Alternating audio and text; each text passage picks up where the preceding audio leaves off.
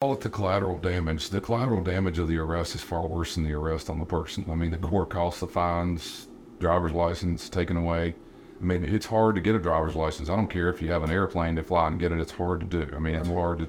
And so to accomplish that, when we're also telling you, you got to find a job when people don't want to hire you, you got to drive to the job, but you don't have a driver's license. You got to. I mean, all these things, and you can't vote for the people who are making the laws and rules, which is really all of that combined, is far more damaging than the actual three months or six months you may spend in jail, believe it or not. The public think that putting someone in jail is teaching a lesson, and that's really a silly way of thinking about it. I believe in accountability. My son needs to be in timeout when we have a disagreement or there's a mistake. I believe there is a purpose for people who make decisions that are not, not acceptable.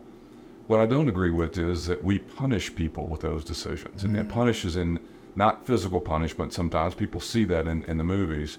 What it really is about is we are preventing them from having an opportunity to be successful when we stack all these things on top of them.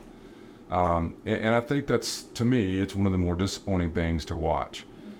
We in the in the jails of Nashville um, spend a lot of energy uh, because I believe most people who come to jail don't want to come back. They'll tell you that when you get them in a room that's private where it doesn't sound cool and everything. But they'll say, "Man, I want to change my life, trying to do some better things, and I got a kid in the world, or I got, you know, I'm going to do better. My mom's sick, or whatever."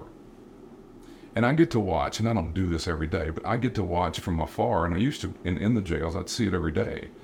People who are changing their lives and trying to do well, and then that door is about to open.